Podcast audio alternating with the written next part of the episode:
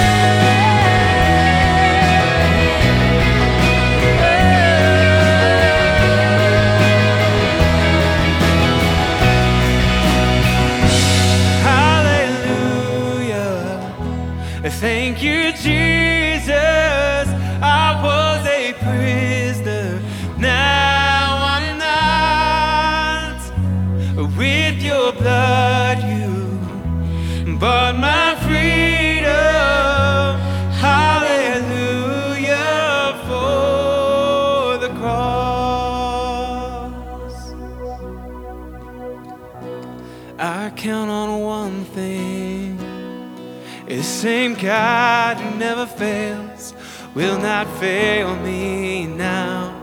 You won't fail me now in the waiting. The same God who's never late is working all things out. You're working all things out. Yes, I will. Oh, yes, I will lift you high in the lowest valley.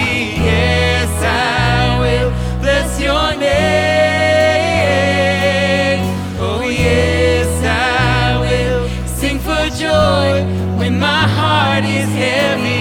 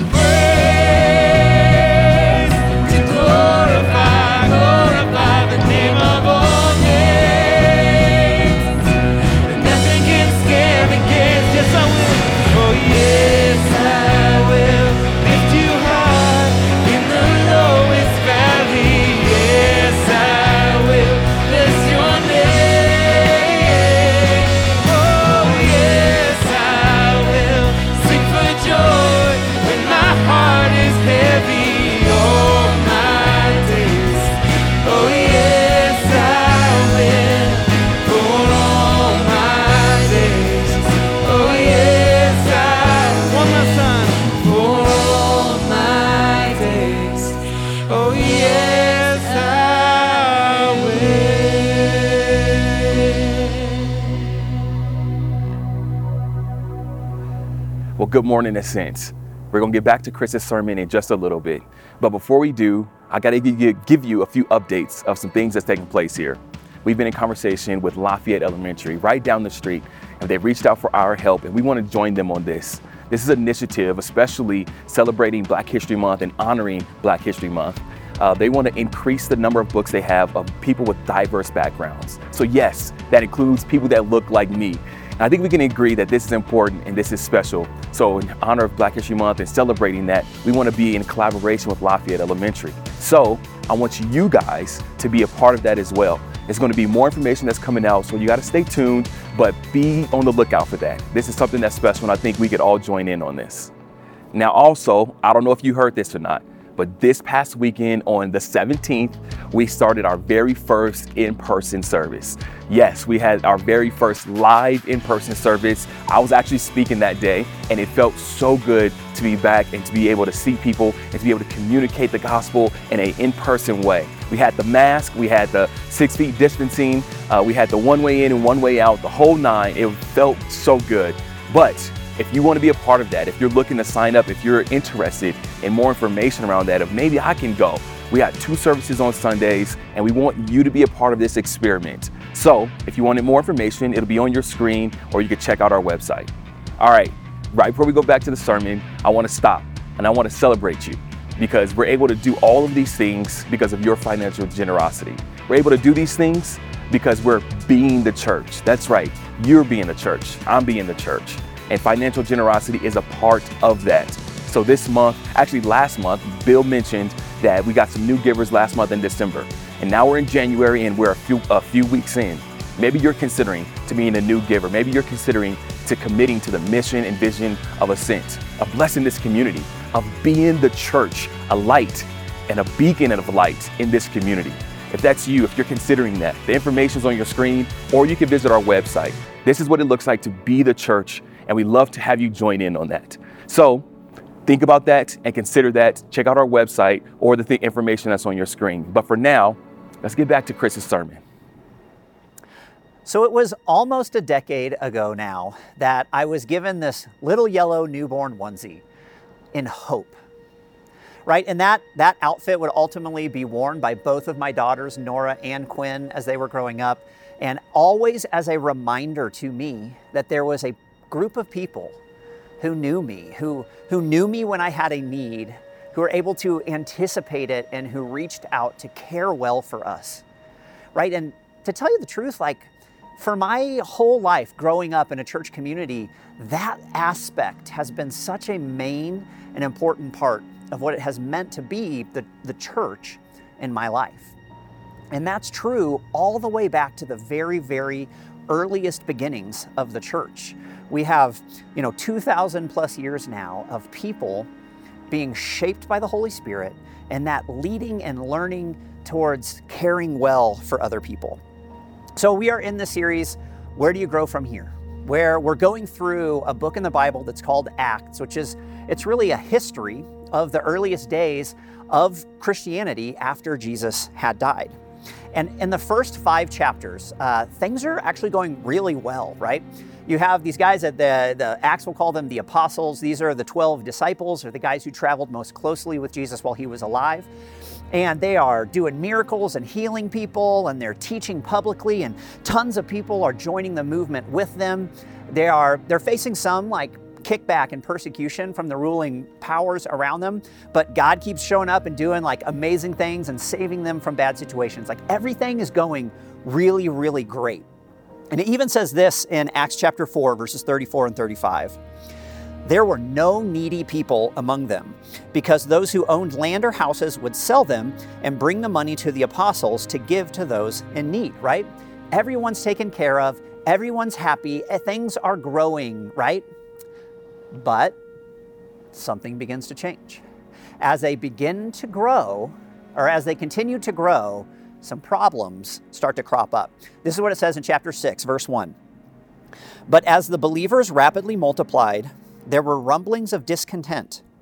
The Greek speaking believers complained about the Hebrew speaking believers, saying that their widows were being discriminated against in the daily distribution of food. Here's what's going on uh, the, the church, like Christianity, had originally started with uh, Jewish people who came from the region of Galilee, where Jesus was from, or Jerusalem, or kind of that surrounding region, right? And they were all very culturally similar. They spoke the same language. Uh, they, they had a lot in common. But as the church continues to grow, some very different kinds of people are joining it. So when it says like the Greek speaking versus Hebrew speaking, what they're saying is as it's grown, not just in number of people, but in like the actual like scope and region from where these people came from, they had people joining the church who were culturally different, who were ethnically different, who were racially different. And these newcomers, these people who are different, are beginning to notice that we are being treated differently uh, our widows are being discriminated against in the distribution of food. Here's what's going on there. Uh, in the ancient world, widows were incredibly vulnerable.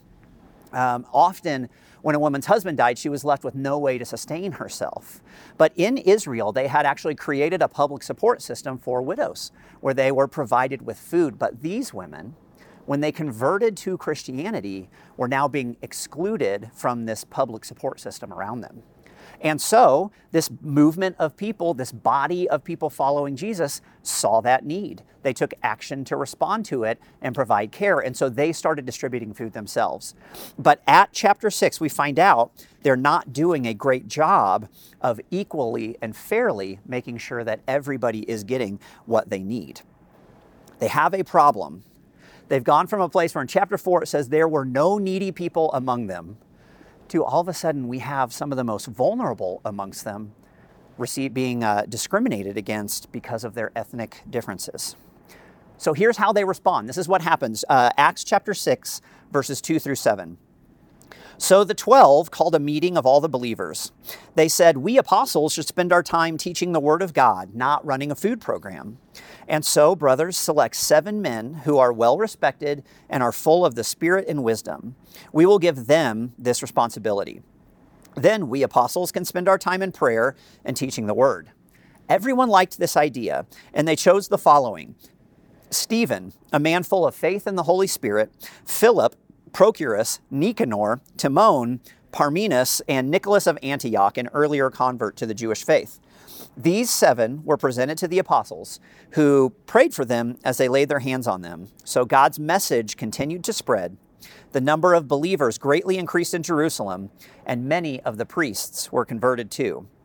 So, listen, there are a ton of really important things that happen in this passage.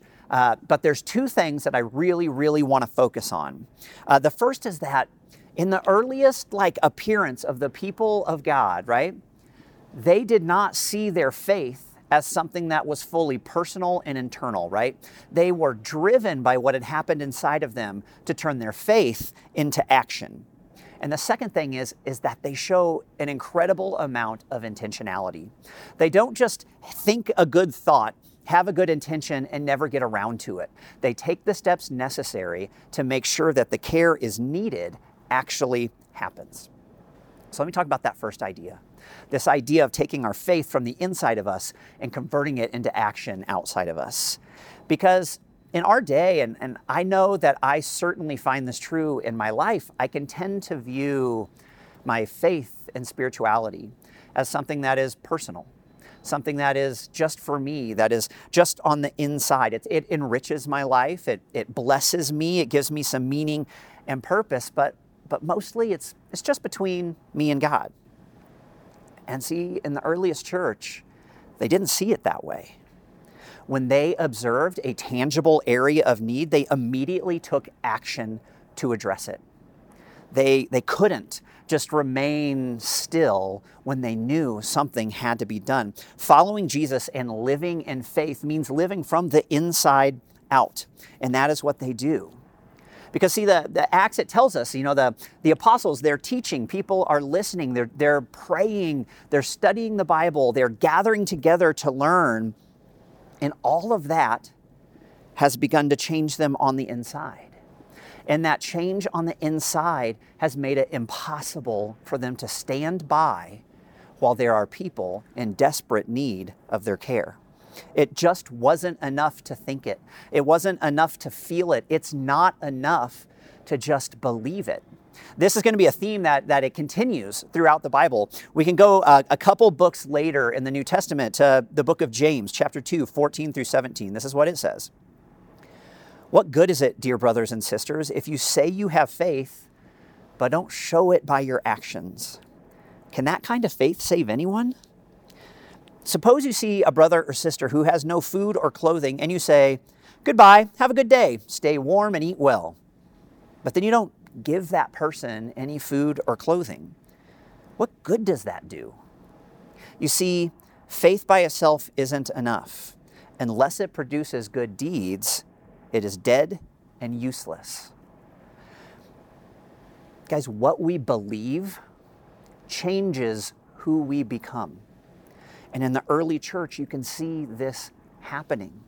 They have chosen to put their faith and to believe in Jesus. And by doing that, they are being changed into the sort of people who do the kinds of things that Jesus did. And all throughout the Bible, we see this same pattern work its way out people being changed by their interaction with faith into the sort of people who care and love well for other people. And like, remember, when, when Bill kicked off this series, what we've been saying, the word church, right? It, it's not a building, it's not an, organiza- an organization. It is a group of people with a combined purpose, right? A group of people who they've been changed. They've been empowered by the Holy Spirit to be actively caring for others, for their, their friends and their family, their coworkers, your neighbors, your city, other countries, other people, every place where there are people who are in need of somebody to care well for them. That is where the people of Jesus have been called to go. And here's what's interesting because when we do that, something amazing happens. We actually begin to put Jesus on display for the world around us by the way we treat others.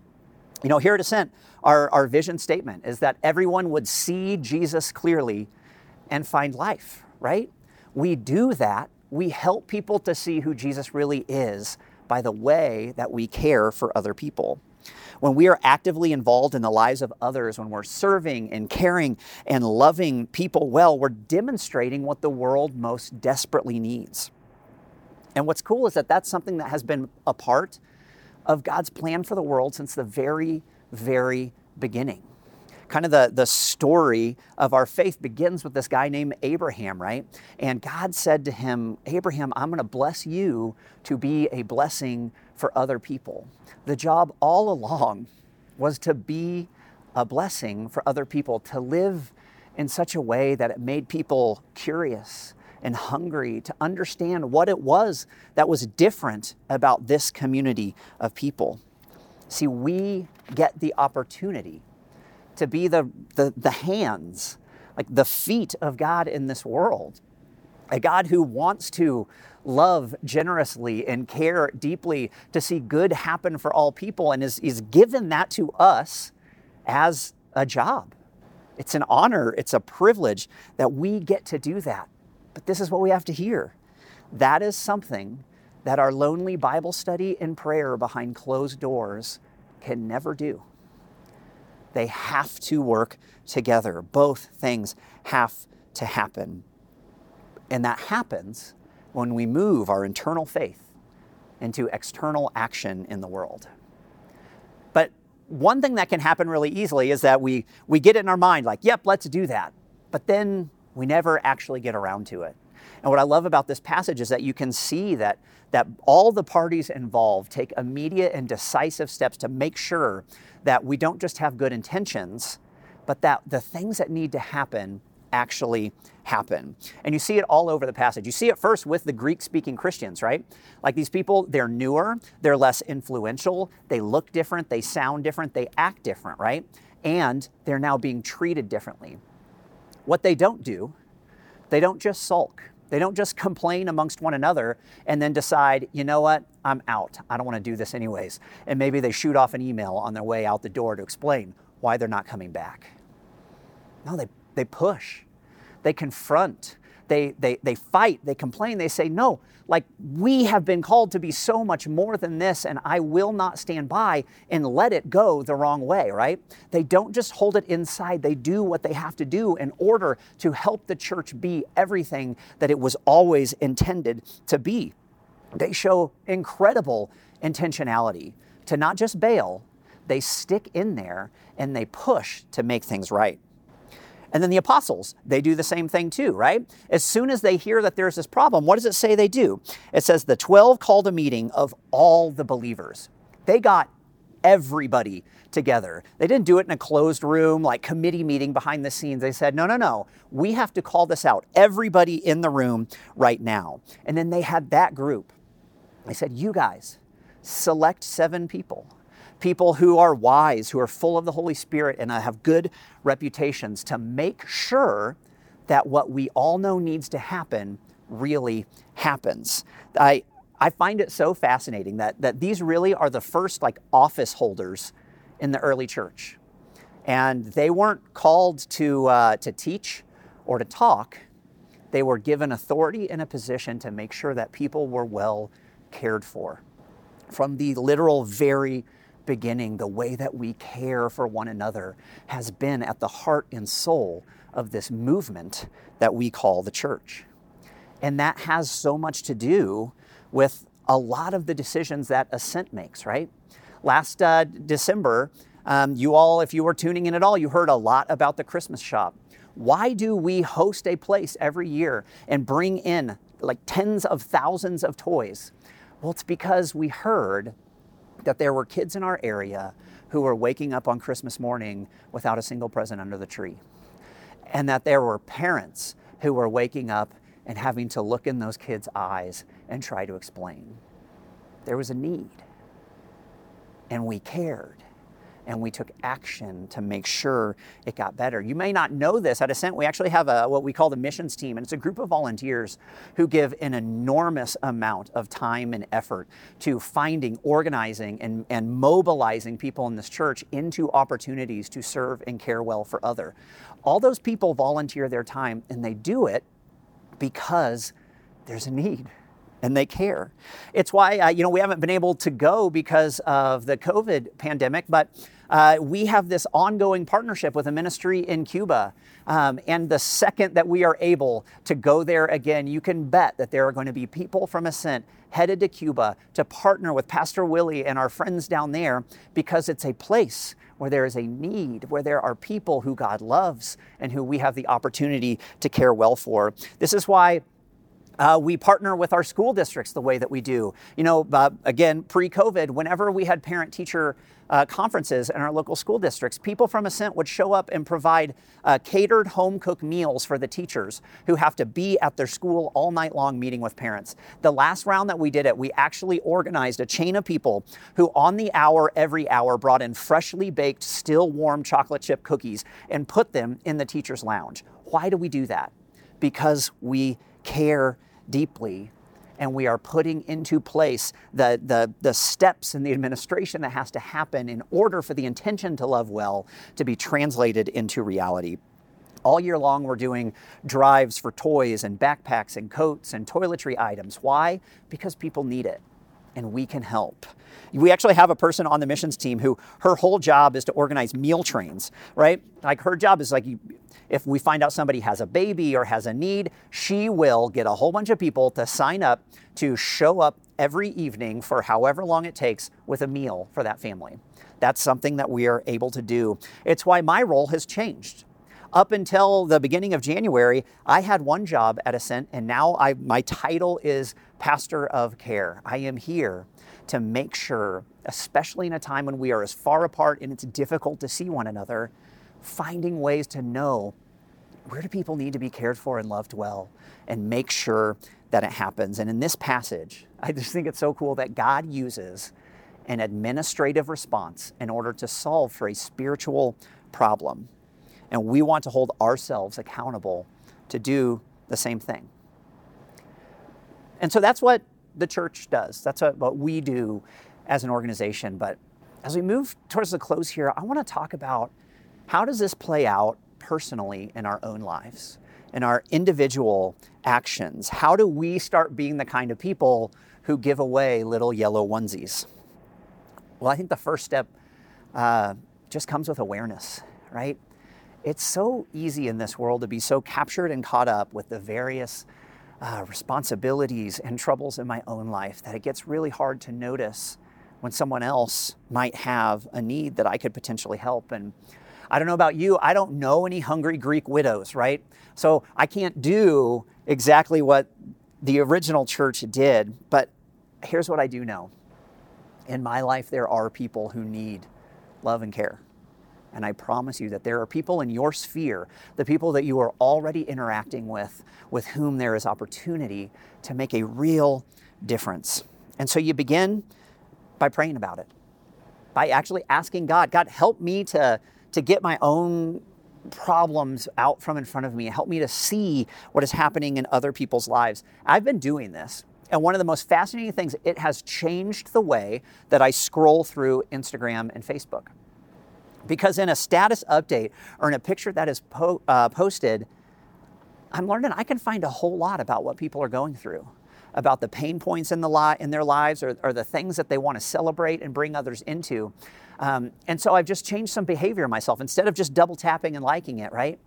I've been trying to make a point to write a handwritten card because nobody does that anymore. So I'm like trying to write cards as much as I can, or I make a phone call instead of a text to actually speak to a person. Anytime I notice that there's something big that's happened in their life, to try to let them know, hey, I see this, I'm with you, I care about you, I want to be in it with you.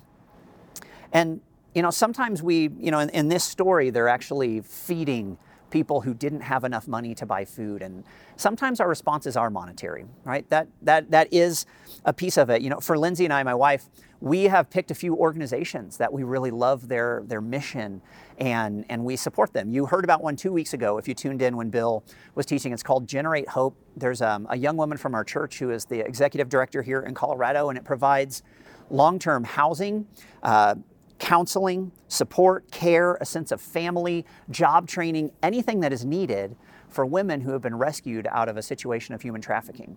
It's an amazing organization, and we are so pleased and honored for the opportunity to support it. And so we do. But I have found that most often the response that is needed is not monetary. It, it has more to do with, with who I am and how I spend my time than it is with, with what I, I give to other people. And I think it, it kind of breaks down for me into three areas. Uh, my, my areas where I have an opportunity to be of service, my areas where I can remember, and my areas where I can just offer the gift of my presence. And here's what I mean by that there are things uh, that I'm able to do to serve other people. There are things that you are able to do to serve other people. And it, they don't always have to be these huge grand gestures. Maybe it's it's getting up early and, and shoveling the snow off the driveway of a widowed neighbor before you do your own. Maybe it's buying a couple bags of groceries and dropping them off to somebody who's in transition. It's another one that I'll always remember. Uh, when I was first married, we, we moved to a place that, that neither of us had ever lived. We didn't know anybody there. Um, and we got into our apartment and we opened the refrigerator and there were two bags of groceries in there that had been, been purchased and dropped off by my boss and his wife. And from that moment, like right then, Lindsay and I knew, wow, we're not, we're not alone here. Somebody cares. You can mow someone's grass. You can offer to watch someone's kids for them to give them a break. Take a, take a project at work off of a coworker's desk who you know is really overwhelmed. One of my favorites is when I was in college, I had a friend named Victor and Victor had a habit that anytime we were in anybody's house, he would go into the kitchen, and we were college kids, so generally uh, the kitchen had a lot of unwashed dishes, and Victor would just start doing the dishes.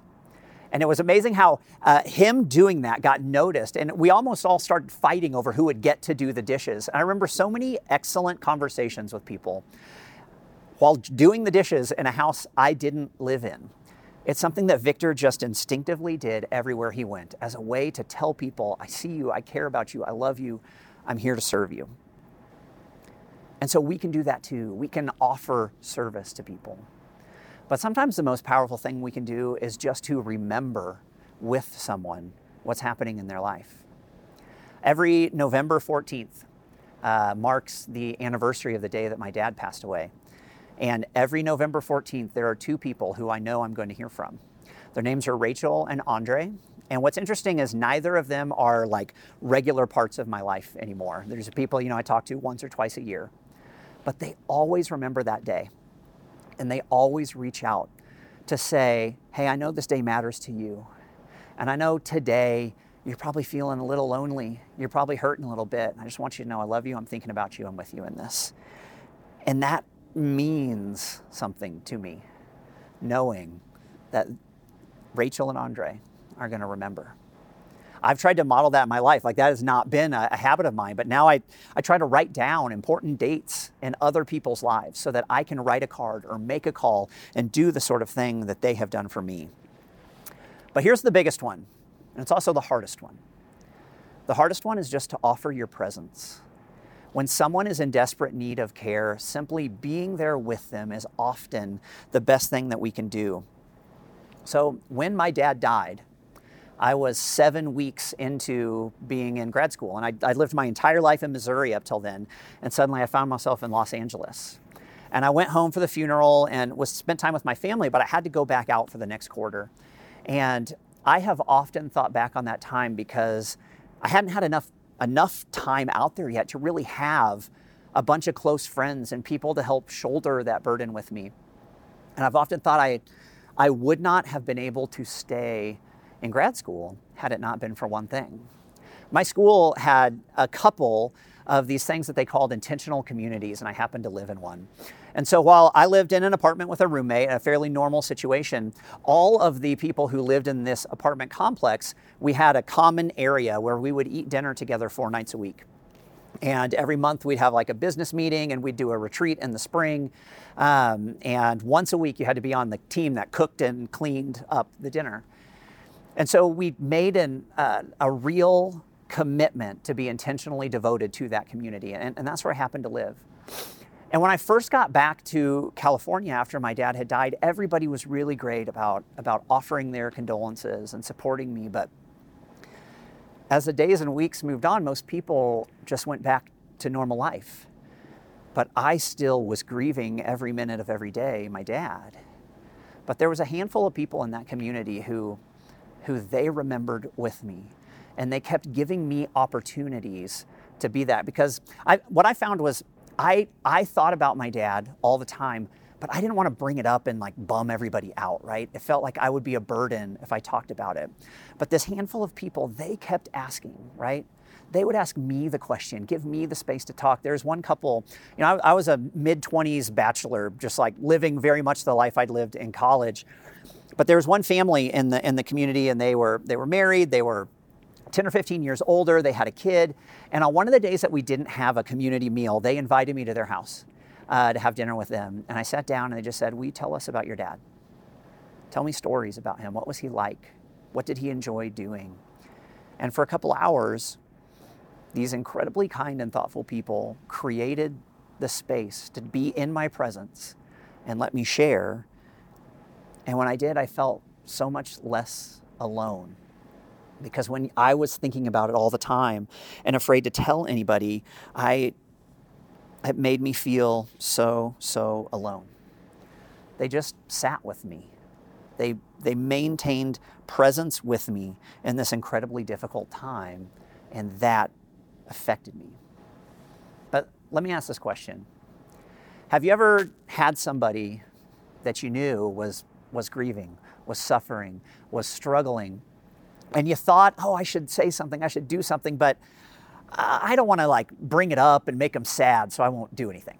Or, or maybe you thought, I just don't know what to say. And so you decided to say nothing at all. That has 100% been my MO for most of my life. But that experience uh, in that community began to change something in me, to, to do it differently. And so here's what I have found to be helpful in a moment like that. I just show up and I ask the most direct question about whatever is the saddest part of their life. I just bring it up because my experience had been I thought about my dad all the time, but I was afraid to tell anybody, right? So if somebody asked me, it like gave me permission. And so I've just made it my goal to, to give people that permission, to never let the thing go unsaid, to address the elephant in the room and talk about the sad thing that has happened. And here's what's going to happen after you do that. You're going to ask that question and they're going to talk for a little bit and then it's going to come back to you and it's going to be time for you to say something. And right in that moment, you're going to feel really stupid, right? Because you're not going to know what to say. And what I have found to be true is that at the point that I start to feel really uncomfortable not knowing what to say, that's when what I'm doing begins to be helpful for the other person. When I'm willing to swallow my own discomfort and stay in that place with them and just ask another question. Oftentimes, I find myself thinking, I wish I knew the perfect thing to say, right? I wish I could give you uh, these like brilliant words that are, are just what the moment calls for. But the truth is, it's not actually about what you have to say. Great advice does not make grief go away. But it's a lot easier to walk through grief when you aren't doing it alone. You don't, you don't need to know the right thing to say. People just need your presence to be there with them. You ask the questions, Let them talk and you listen. Back in the earliest days of the people of Jesus, they, they got this. They understood that. They loved well.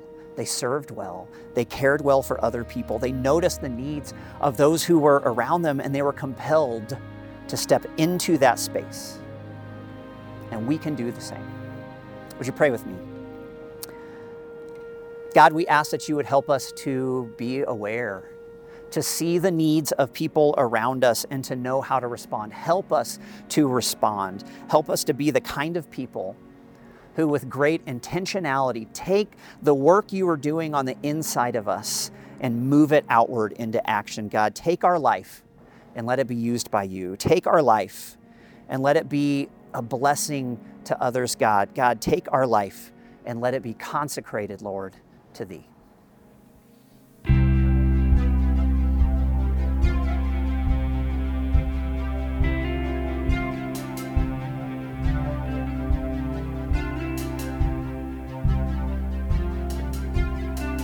Well, friends, we want to enter in together and really worship and pray through the words of this last song together. This is an old hymn with a new song, and, and we invite you to really engage. Would you join us? Take my life